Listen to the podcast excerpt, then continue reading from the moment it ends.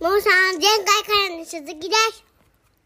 前回からの続きになります。もさん、ありがとうございます。よろしくお願いします。もう一つが、もう終わるんだ。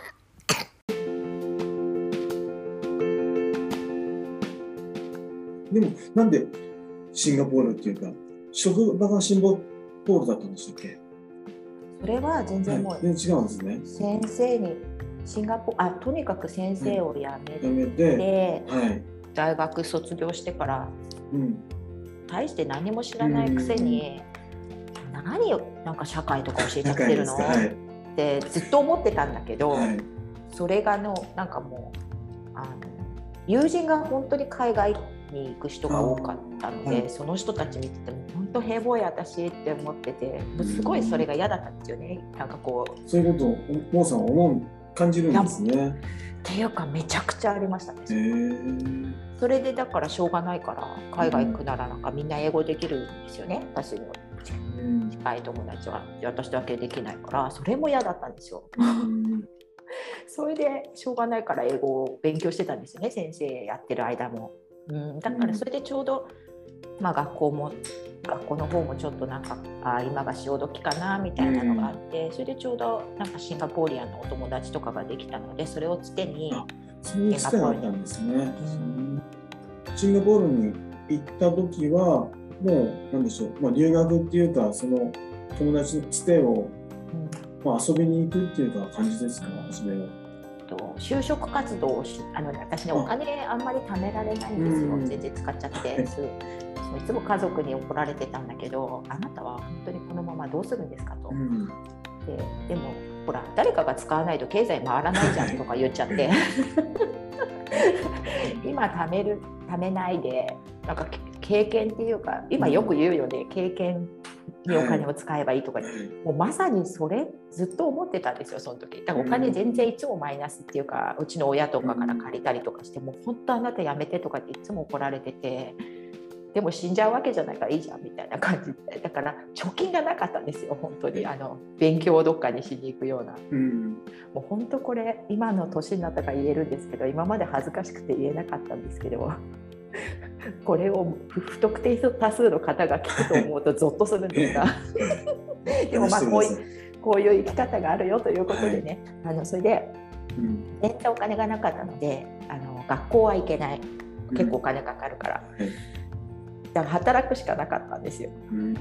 それでシンガポールかはい。えっと、私が持っているその大学の4年卒業しましたが、えっと、就職歴が4年ありますというそういう、えっとうん。条件で海外で働けるのは台湾か香港かシンガポールだったんですよ。調べたら。条件あ、条件が。働けるってあの、ビザが下りるってことですか？可能性がある。はい。あ、そうなの、あ、そうなんですね。そうなんでかっていうと他の国はほとんど英語が絶対に、はいあの必要だったし、うん。えっと、その国の学校を、えー卒業してるとかそういったいろんな条件があったんですよね。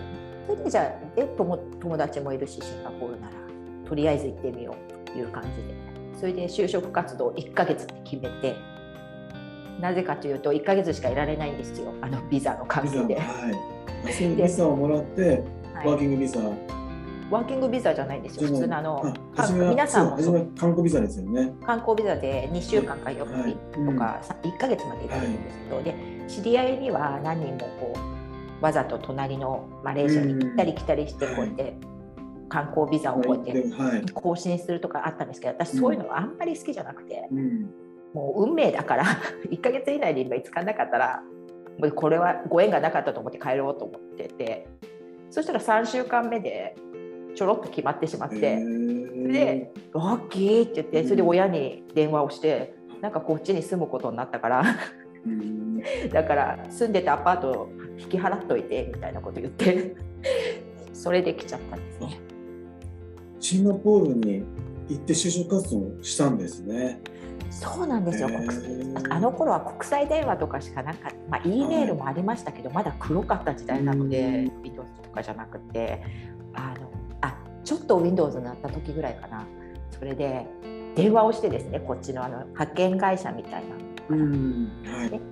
に電話をしたらうん。であなた何言っちゃってるんですか？こっち来なかったらダメですよって言われて。で来る日決ま決まったら連絡くださいみたいなこと言われてこれはあれですか、日本の会社？でたまそうやっぱりね、はいあの私なんかみたいなこう、うん日本英語がちゃんとこううんネイティブみたいに喋れない子は日本の会社日本の会社？なんですよ。なんですね。そう一応 TOEIC とかはねその頃900とかそのぐらいは取ってください取っといてくださいみたいなことを言われてて900私行かなかったけどまあでも日あれなんですね。日常英語ぐらい。はい。そうか。TOEIC は取れるんですよ皆さん勉強すれば。ああ、トとか、ね。うんそっちは。はすごく難しいので、あのじゅ一級とかあの AK 一級とかめちゃくちゃ難しいですよ。TOEIC は皆さん本当勉強すれば皆さん取取れるもんなんですね。はい。うん。あのなんか問題集一冊結構私がやったのは問題集なんか何百点取れる。9 860点取れるなんとかみたいなあ本があって売ってますもんね。それを一冊やってあとはもう英語漬け毎日英語しか聞かない英語付けなんでしょうね。友達いな。なくなりますからね、そうそのうちあの 話さないから。何で聞いたんですか、英語は？そうなんですよ。でも大変ですよ、その頃はね。今はね、ほら、いろんな。初めはやっぱりカセットテープでした。ああのなんかえっとね、1000時間なんとかマラソン、英英語マラソンみたいのがあって、そのセットを買って、うん。それをガー聞いたり、あとそのうち CD になったりとかして、そういうのを聞いたり、あと、イングリッシュ・ジャーナルっていう雑誌があるんですけど、それに必ず CD がついてくるので、それを何回も聞いたりとか。聞いて。かましたね。あとは音楽はもう洋楽しか聴かないとか全然聞き取れないんですけど、うんなんか富士山とか、あうん。のね、あの毎日30分オンラインでなんかやってるって言って、はい。私もあの1年あの外国に行ったことがあって、ただでもあその時はあのぜあの英語、まあ、英語圏だったんですけども、は伸びないっていうか、い、うん。あれでしたね、あの英語をなんとなく聞くのは確かに分かったけど、話すのがやっぱりあの全く話せなかった。ので、今はもう本当に I have a pen ぐらいのぐらいしか もう分からなくなっちゃいましたけどね。えどこ行ってたんですか？あカナダにいたんですね。そうか、あ前聞いたことがあるから、はい。カナダどこですか？バンクーバーとあのバンフっていうところに、あはいはいはいはい、はえー、私のお友達もバンフにいたな。あ。カナダとか私も行ってみたいなと思ってるんですよね、綺麗なもうね、シンガポール、しばらく働いてたんですか？同じところで？そうですね。同じところで4年間働いてててでもうその頃になったともう何十年も前ですから、うん。30歳になるとダメじゃないかとか思っててやっぱり区切りとして。はい。今本当にねあの、うん。いろんな考え方があるから今はそうじゃないけど私の中では、まあもう一回やり直しができるとしたら日本で。はい。なんか29歳30かなっていう確かに、うん、そういうのありますよね。なんとなくね、うん。それで結婚もしてなかったし、はいそれでまあでだんだんねちょっと飽きてきたんですよね。シンガあポールも、ーあの新しい出会いとかもなくなってきてだんだん。ね、それで一番うちの会社がすごいあの盛り上がってる時がちょうどなんかこうどうそうでもなくなっちゃった時で、すごい盛り上がってた時はみんな頑張って働いてすごい楽しかったんですけど、うん。それでちょっと飽きてきちゃって、うん。ああじゃあもうそろそろ帰ろうかなとかって思って、その年のせいもあるし、仕事の内容ももううん。今今多分転職しないと多分次の仕事にねはい。たたどり着かないかもしれないしとかうん。いろいろ思って、そうしたらたまたまうちの旦那と出会ってうん。それで、まあ、とりあえず1年だけ帰ったんですけど日本には。でもそれで遠距離の遠距離で付き合って、それで行ったり来たりはしてたんですよねその次の1年で。うん。それでまた戻ったんですだから同じ会社に。同じ会社に戻ったんですね。あのへーなんだ帰ってきてるなら来てくれとか言われて、もうありがたいことですねそういうのはね。うん。そうなんですよ。うちの主人はねなんかちょっとあの彼も変わった遍歴でもうん。うアメリカ人なんですけど、もううん。私がいるより前にずっと前からシンガポールで仕事をしてたのでシンガポールって英語圏なんですね。そうそうそう言われると。そうですよ。あの、はい。シンガポールという国が建国された時にだと思うんですけど、英語を、えっと、公用語にしたんだと思います。どっかの植民地に建国した時にもう英語だったんですね。その言葉も。そうにしたんですよね。だっていろんな民族がいるから喧嘩にならないようにと、はい。あとはうん。他の国に追いつくように、マレー語とか喋ってたら、はい。他の先進国に追いついていけないからって言って、リー・クアンユーっていう人がうん。あの国を盛り上げるために英語にして。だからね英語しか喋れないねあの方たちもいるんですよ。私の年ちょっと上ぐらいの年代の方は。中国人なんだけど中国語は喋っちゃいけませんって言われて英語だけしか喋っちゃいけない。でその次の私たちぐらいの代からはうん。両方自分の母国語っていうか家族が喋ってる母国語と、あと英語を習うっていう風に変わったんですけど初めやっぱり気合を入れるために全員英語しか喋っちゃいけませんっていううん時代があったんですよね、シンガポー。ル。まあそのぐらいやらないと国っていうのうん。はまとまらないんだなとは思いますけど。うんなんかシンガポールってイメージが、うん、あまりないですね。うん。もしお好きだったらぜひみたらしちゃん本当あの、は博物館のガイドさんをするほどなのでへー。今お勉強いっぱいされてるって言ってるからいっぱいしてる私も聞きたいぐらいなので。そうです。はじめ 初めの頃のポッドキャストで腰痛のこと話してましたよね。ああだからポッドキャストって何話していいか分かんないじゃないですか、うん。でもとりあえずなんか私もあのなんだっけあの樋口さんの「総合クッキーだ、はい。ポッドキャストでなんとか」ってやつまた今、はい。あ分かった。音声コンテンツで「総合クッはいキーだ。はい。ポッドキャスト制作コミュニティ樋口塾っていうあの回を聞いて、なんかやろうと。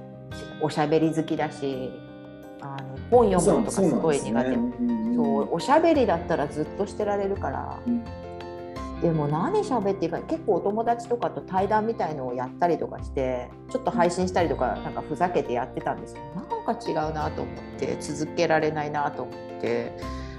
それで考えてたらあなんか何も考えずにこうやってあのなんだ全然空で話せることって腰痛のことぐらいしかないなと思って。うん。だからそれででもあれ最近ねあの自分にもね癒しになっちゃったのかもしれないんですけどあれ話したおかげですっかり腰痛もないし治ったんですね。膝もないしあのやっぱ話すもいいですね。話すのってね、あの難しいようで、ね、私はどっちかというと初めはあの書く方がはい、得意だなって思ってるんです今でもあのなんか書いて文章にすれば見直せるじゃないですか。見直して直せるし。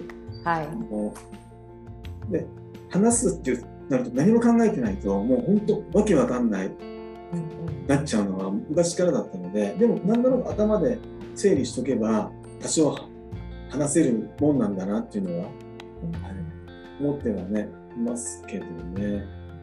あと誰に話してるかっていうのをちょっと想像すると話しやすいですよあね。確かにそうですね。なんかこれも、まあ、ポッドキャストをやって、ね、あの続けてこれるのもあのやっぱり誰かしらがやっぱりねあの聞いてくれてるっていうのが大きいですよね。その樋口塾だったりそ,、の知り合いがそこで、ね、周さんとか野さんとか知ってるんだっていうあの、ね、それっていうのはやっぱり続けられてる大きな原動力なんだろうなっていうのはそうですね。すけどね。そうそれであとなんか最近き最近っていうかずっとね、うんポッドキャストのことをずっと考えてるんですけどあの私とかあの飲み会とか大好きなんですよねあいつも。はいそれでうん結構でもたくさんだとうん話せないじゃないですか本当になんか話したいこと。はいだから結局ね私結構2人ですごい気の合うお友達と飲みに行くのとかあと旦那と飲みに行くのとかがうん。結構頻繁に多いんですよ。はい。頻繁と多い一緒か。うん。でそれでそれすっごい話してるんですよね。でか結局私終わった後に申し訳ないなと思うのは私が一人で喋ってることが多いので本当にごめんあなたの時間を使ってしまってって思うことが結構多かったんですね。うん。特に3人とかになると余計にもうああ今日こんなことも言わなくてもよかったのにっていうこととか時間無駄だったなと思うことがあるんですよ。でもそのポッドキャストだったら別に一人で喋ってるから あの無駄にならないなって。でも今今気づいちゃった。今今日は喋りすぎてるんだけどヒロロさんが聞いてくれてるから余計に喋っちゃうんですね、うんきっとねわ今分かりました一人だと喋れないことも聞いてくれてる人がいらっしゃるともっと喋っちゃうんですね。私なんかね、本当。引き出しがとても苦手なので、あの、今引き出せないなって思うんですけども。質問していただいてるから、うんなんかついつい喋っちゃってますけども、オーバートークっていうんですね、もうね、トゥーマッチ。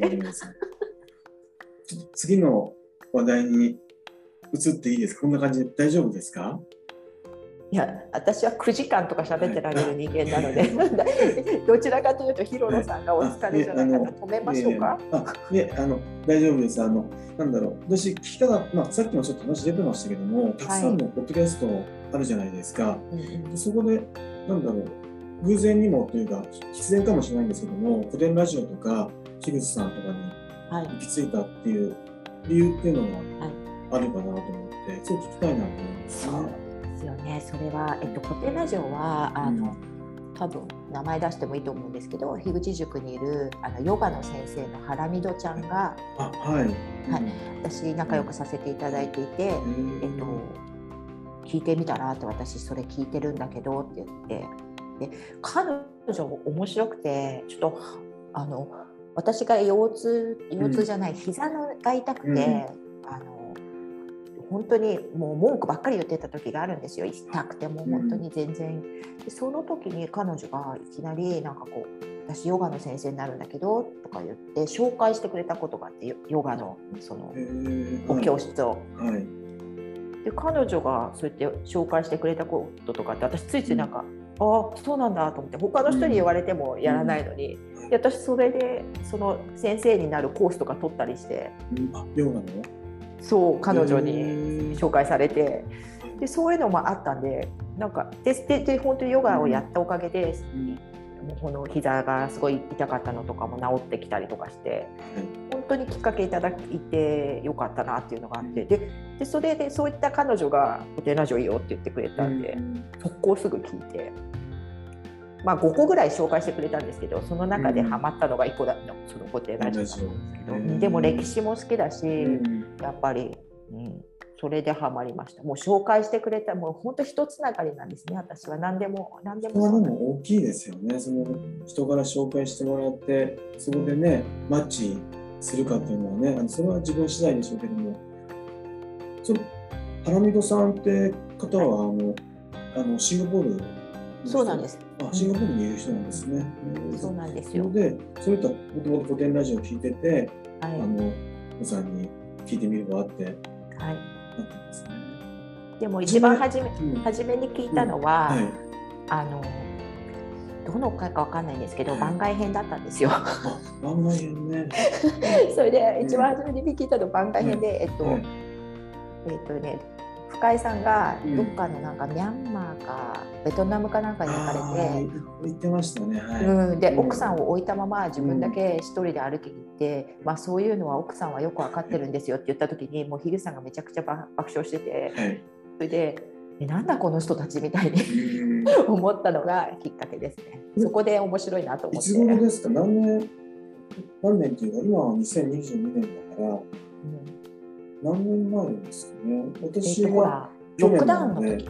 あそうロックダウンの時ですね。始まったから2020年の3月4月。4月頃です、ね、こっちロこっちロックダウンだったので2月。あ2月なんですだからねね2月かもしれない。そのくらいなんですね。じゃあ私よりは1年ぐらい前から聞いてるんですね。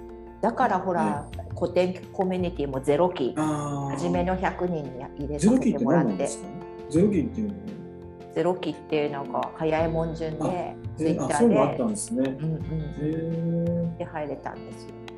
その頃はまだまだまだですもんね、御殿ラジオ自体はね。多分ねリスナーね1万人とかいなかったかも。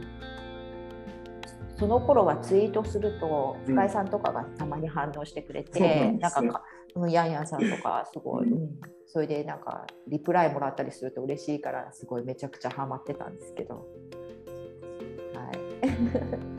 歴史ですね歴史、うん。まあ、でもやっぱりし社会の勉強っていうのがそこでも生きてるんですね。社会社会の勉強してきて先生になってすごい興味あって古典ラジオでちょっとつながるっていうか。あのこれは本当に教育界の人たちに、こう本当になんかしてほしいんですけど子どもたちのためにも。うん。だからデータベースとか本当国ベースでうんなんか国家ベースでサポートした方がいいんじゃないかって私は思うぐらいであの古典ラジオのやり方って教科書でできないことなので、うん。こうやって子どもたちにきちんと教えてあげないとなんかよりもっとねすごいいろんなことがねこう子どものうちからね、うん。考えられるようになってあれ分かんない言葉で言ってないじゃないですか深井さん分か。りますもんね。分かる言葉で言ってくださってるので、あと想像力がめちゃくちゃかりかきたてられるですよね。あの話し方って。なんかその人の気持ちとか、うん。あとそのとここ場所の様子とか、あとどどういうふうな感じだったのか周りとかが、うん。もうめちゃくちゃなんかこう想像できるじゃないですかお話のされ方が。あれ子供たちに聞かせああいうふうな語り口で先生たちがきちんと話してくれていればもっと歴史の捉え方が変わってくるんじゃないかって思ね。っていて、いうん。やそれをもうあの何話か聞いた時にもう本当にすごいなと思ってだから全部聞いてないんですけど。あそうなんですね。うん。嘘ですけどうん。それはそのそれが理由じゃないですけど冗はい。談冗談ですけど。でももう凄さは分かってるつもりです。確かに。まずコンテンツが面白いですもんね。なんか聞いてて、本当初め私も何も考えずに聞いてて、ああ、面白い話するもんだなと思って、私もまあ歴史好きだったので、で、あと私は番外編でしたね。番外編で、なんでしょう、いろんな人が紹介するっていうか、あはい。こんな人もいるんだとか、はい、こんなはい勉強もあるんだとか、はい。でそういうので興味持って、あそっかもうし、番外編で人が出てきてる感じ。だったんですね、その時はね。はいはい私たちが知ってる時はまだ青柳さんも出てなかったから、はいね、だからうん、多分初めの一番初め青柳さんでしたよね。そうでしたね、確かね。はい。だったかななんか面白おかしい話してましたもんね。そうそうそうえうんあのねもう一つ古典ラジオの凄さっていうのはまあ皆さん分かってらっしゃるかもしれないんだけど、あの横のつながりを全部言ってくれるでしょその時の世界の様子とか、うんであれってね簡単に言えないんですよ相当勉。強してないと。うん。だからまあ古典コミュニティの中にはそういうふうにできる方いっぱいいるんですけど社会うん多分歴史とかすごい好きだから。だけど普通にその辺の先生普通に先生やってらっしゃる方であそこまで勉強されてる方ってなかなかいないですよ。うんだからあの本当すごいんですよ。あのなんか勉強量が違うので。ああそこまで言えん言えないんですよ。なんか全てがうん。なんかこうあんま曖昧なこととかが。あのやっぱり、えっと少なくとも私も歴史をちょっと勉強したので、もの調べるためのはい。原本とかがもう昔しかないので、めちゃくちゃ大変なんですよ、うん。調べるのとかも。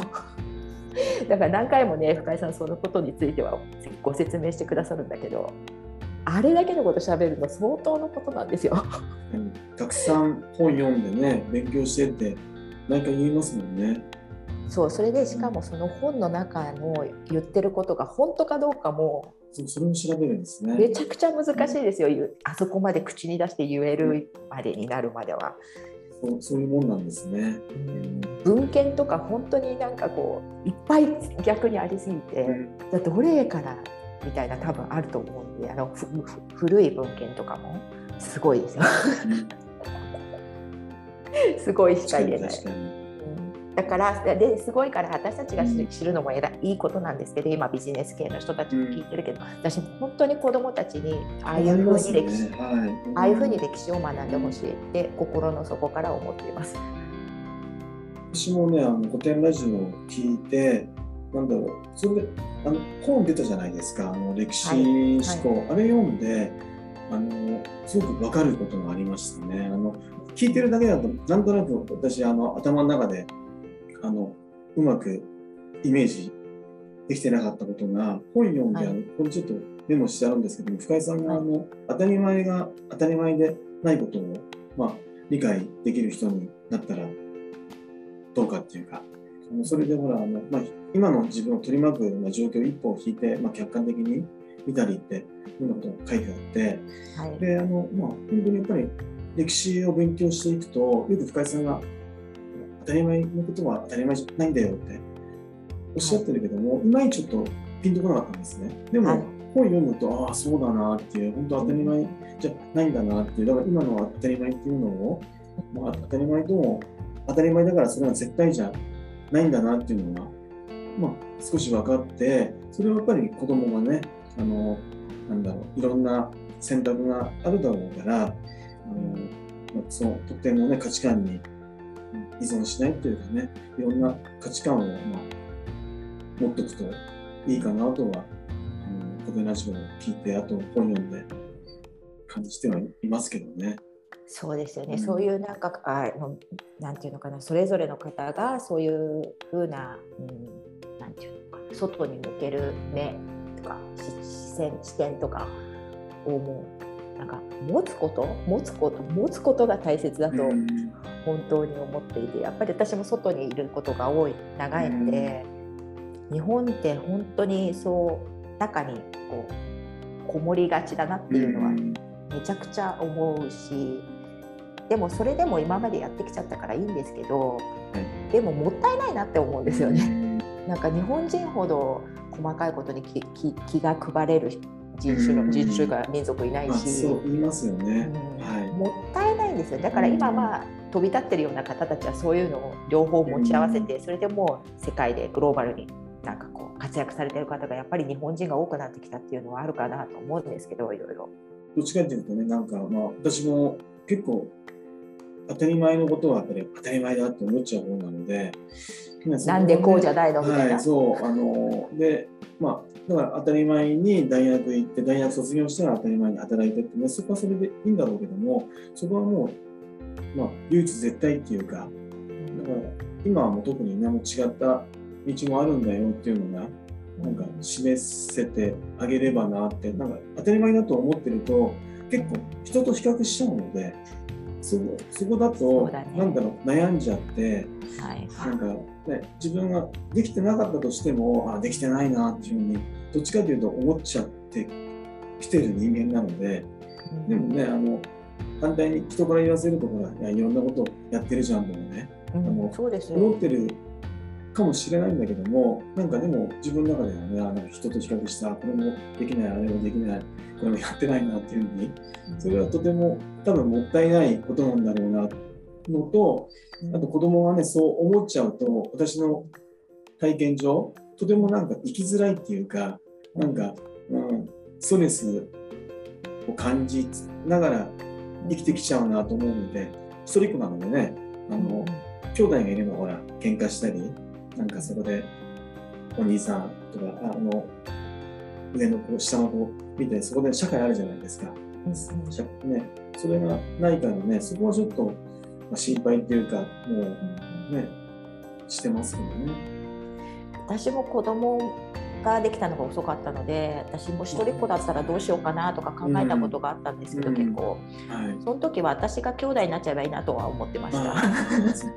そうそう親親じゃない自分もいたっていいからだからもう喧嘩とかしてあの物とか取ったり絶対しようとかあ私今2人しか子供いないけどあの2人ともやってますけどね、同じようにこれはママのですからとか言ってチョコレートケーキの取り合いをしたりとかあのなんていうのかな。別にか私がね親である必要はないので、うん。親っぽく接する必要はなくて私もその人間としてうん。社会の一員だから私だって食べたいのよとか、うん。あとだからママがやれママがどうして今お風呂に入ってほしいのかあなたには分からないとか言って泣き叫んでたこともありますけど。でもね本当モさんからのあのツイートで無条件に愛してるのは子供のあ親の方が無条件に愛されてるのは子供親の方なんだよっていうのを何かで認めてあそれはね今でもいろんなことをしてる時にそれを唱えてますね。なんかなんかほらちょっとイライラしたり何やっても早くしてよとか思ってもでもほら子供ってほらいつでも基本的に笑顔っていうかまだほら5歳だからパパパパってあのどんな時でも来てくれるしこっちはほらね子供のことはあの愛してるとかねあのすごく可愛がってんだよと思うけどもでも時にはねなんかもう俺うるさいなとかねあのあ疲れたなとかね、はい、そういうことってやっぱり思ってるわけなんですよ。はい、でも子供って多分起きてる時間も寝てる時間もそうかもしれないけどずっとやっぱり親にはもう無条件でやっぱり親のことを愛してんだなっていうのがそこはねすごくあのそれを見た時から唱えるようにしてますね。ああそうなんだ、はい、私も本当結構ねなんかこう他と比べちゃうことがずっとあったんですよね。やっぱり子育てってね。やっぱりうちの子だけこういうふうにできなくて困ったなとかこういうふうにさせてあげられないのは私のせいじゃないかとかなんかこうなんかでで子供がねだんだん喋れるようになってきてきちんと意見をねあの言われたことがあったんですよ。ママは何をやっても私がややってること全部満足してなかったと。私は頑張ってきてたのに、はいあのママはいつもそれを認めてくれてはいなかったとかって言われたことがあったんですよ。それでえ？それいつ頃ですか？とね彼女が9歳か10歳の時にめちゃくちゃ頑張ってバレエみたいなとかをやってた時があってでも頑張り度が私のその期待した頑張り度ではなかったんですよ。見た目とかなんかチャラチャラしてるしだけど結構彼女的にはねちょっとね具合悪くなっちゃうぐらいは頑張ってたんだけどだけど多分なんだけど毎回その、えーと、発表会みたいのがあるからその度に「でもね」って言ってたのを思い出したんですよね。よくできただけど、うん、でもねみたいなこと言ってたんですよ私必ず。でね私本当にショックでなんであの時に120%頑張ったねって言ってあげられなかったんだろうって。子供のたででも子供のためを思ってたんですよね私は。もっとインプルーブもっと良くなった方がいいんじゃないかとかもっとできるからとかってでもすごい自分勝手だったなってすっごい反省していやもう本当取り返しがつかないことしちゃったなって今でも思ってますね。その代わりだから今はなるもう本当にあの、うん、一番近いから子供にとって私が全部この子はこの子は頑張ってないわけじゃないんだと私が思っている頑張りじゃないかもしれないけど 頑張ってるんだからとにかくその時はこう頑張ったねって同じ気持ちになってあげようっていうのを心がけてはいるんですけど。そうなりたいですよね。心がけたいですよね。そうなんですどうしてもね、あの頑張ってるなっていうか思っても、うん、でもちょっとなんか思っちゃう気持ち私もありますもんね。そうなんですよ。それとあと子供から学んだことは、はい、あのその無償の愛が私にクリックしたのはね、うん、あのなんかやっぱり、えっと、家族のこととかをやってる時に、えっと、ママよく頑張ったねとか褒められるんですよ。あのそうだな学校に行って手伝いをしたりとかして何て言うのかな。それが私がやってるママがやってくれてることは自分たちのためなんだっていうのがどっかで分かるようになってきてるのかな。それでヘトヘトになって帰ると「うん、ママは偉いね」とか言って褒めてくれるんですよ。うん、でも自分的に言うと大して頑張ってないですよ。ね、だから自分の中ではああこれもあれもあれもできたら今日はとかってやめて帰るんだけど、はい、なんか子供に褒められたりとかした時に、うん、あなんか子供の方が偉いなとか。見ててくれてるんだな。って性格性格もあると思うんですけどうちの娘とかはそういうなんかことをよく言ってくれて私がごちゃごちゃしてるんでしょうねきっとね。だからそういうふうに口がちょっと達者になってくるとそういうことも増えてくるので、ですね、うん。そんな親バカですけど。無条件に愛されてるんだなっていうのは今かみしめながらねそこはもう大事にしていかないとなっていうふうに。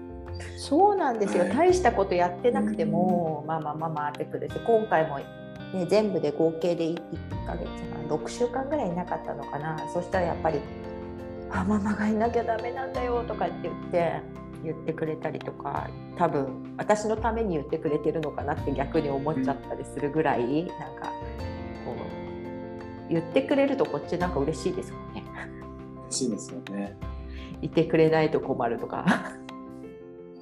だからあ言ってくれてるのかなと思っちゃいますね。それこそ無償の愛かなとか思っちゃいますけど。うん。今度6月は2人とも来るんですか？一緒に行きますね。2人とも一緒なんですね。はい。じゃああのしばらく長い間、あの日本に滞在してるんですね。そうですね。3週間ぐらいのつもりでいますけど、そううん。うんうんお会いできるといいんですけど皆さんともねまたヒロさんとも、ねはい。ぜひ。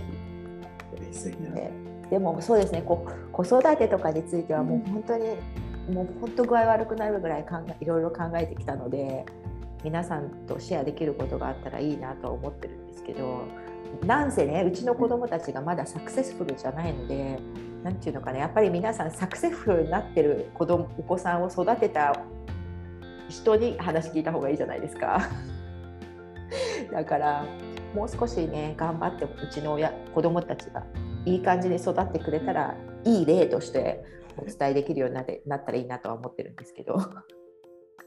ね、子育てって、ね、子育てって、まあ、なんでしょう。大変っていうかね、なんか、やっぱり働きながらやっぱり子育てしてると、あの、予想以上にやっぱり大変ですね。なんかあの、ね。バタバタバタバタして、それこそあの、あれもできてない、これもできてないって、何もしてないなって思うんだけども、でも子供はね、結構ほら、ニコニコして、あの、来てくれたり、でもだからこそなんかあの、あ例えば平日だと、もう7時頃に迎えに行って、そこからご飯食べて、じゃあもう9時、10時に寝るよって話になって、あうんこんなことしてていいのかな？って、なんかね、反対にそうなんですよ思っちゃって、ね。あのもっとなんかやることあるでしょうって思うんだけども、ただ、ね、それも当たり前っていうのに縛られてるのかもしれないんですけども、やっぱり働かないとあの難しいっていう、あと私の妻も一緒に、まあ、働いてるので、はい。2人で働かないと、なんだろう、まあ、1人でもまあほら、それのそれなりのまあ生活はできるんだろうけども、はい。2人で生活、2人で働いてるからこそ、例えばはい。好きなことやったり、はい。なんか今の生活ができるっていうのがあるので、ただ、そこでいいのかなっていうのは、あのすごく感じはではしますけどね。そうですね。私ね、うん。思うのは、えっとあの私は働いてないんですけどそれですごい自分を責めたこともあったんですね、うん。働いてないからできることもあるのに、まだまだできてないみたいな、うん。逆に時間はあるのにとか、でねあとあの時間の使い方とあと自分の背中をどのぐらい見せてるかっていうことだと思うんですよ。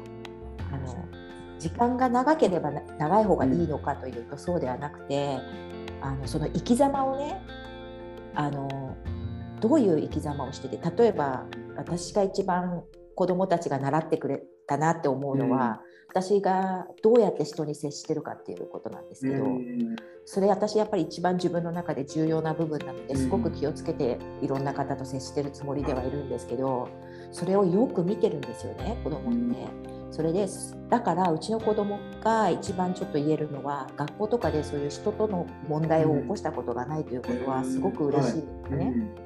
で他のことでも言えると思うんですけど自分時間のやりくりをしているお父さんとお母さんをよく見ていればあこうやって生きていくんだなっていうことが 本当にわかると思うしその限られた時間じゃないですかどんな人でも。だからそれをどうやってしてるのか。あと例えばうちの主人もそうなんですけど私も、えっと、めちゃくちゃ時間がある時っていうのは全部子供にしかこう使ってないですよね。でそれが大変じゃないですか私たち的には。だけどそれはよく見てますね子供は。でそうじゃない家庭と比べたりするんですよね。なぜお母さんとお父さんは暇なのに自分たちに時間を使ってないのかっていうことを不思議に思ってくるんですよそういうご家庭を見ると。自分が時間ある時に子供ににだけ使ってる、はい、そう、はい。でそれはうちはやってきてるので,、うん。でちあのうちの主人もすごい時間少ない人なんですけどそれは休んだりはしますよ当然。だけど休んでるけど休んでるああの疲れてない時はもう全部子供のために時間を使う使うとかそういうふうなやりくりをしてるのを子供ってちゃんと見てくれててだから多分ね若ちゃんとかも若のことが大好きで、うん、なるべく。でもほら疲れちゃってると今度もう一個逆に面白いのは無理してるとそれも分かっちゃうからあのあ自分のせいで無理してるんだごめんねって言われたことがあって。そうそれもあじゃあ無理もいけないんだっていうのが分かってきますよね。でだんだん怒ってくるじゃないですか私とかも。なんかいなんかこういっぱいいっぱいになっちゃって。うん。それでそれで怒られてるとい娘とかは「でママもう怒らなくていいから」もうそんな無理しなくていいからとか止められたこともありますね経験的にね。確かに時間はねそれぞれ人それぞれね違うし、うん。そうですうん、なんかあの、うん、いや私もそうですよ。うちの主人も私より10歳上なのあで相当遅くに。それで私も途中で思ったことありますよ。若いお父さんだったらねこのうん。息子とか連れてわーって一日中とか。遊んでくれるはずなのに。ともできないで困ったわねとか思ったこともいっぱいありますけどこうよぎったこともあるけどでもはい。まあ、それはそれでじゃあ私たち年いってるからできることっていうかららやっぱり落ち着いてママたちはなんで子供が遅くなったかっていうとこのこれだけいろんな人生経験積ませてもらっててだからあなたたちだって今ここでねなんかこうこうやってママたちがこうやっておばちゃんとおじちゃんだけど話こうやってできるんだしとか言っていいところだけを並べるみたいなことになってきてますね最近は。そう思えたらね いいですけどそうなんですだから。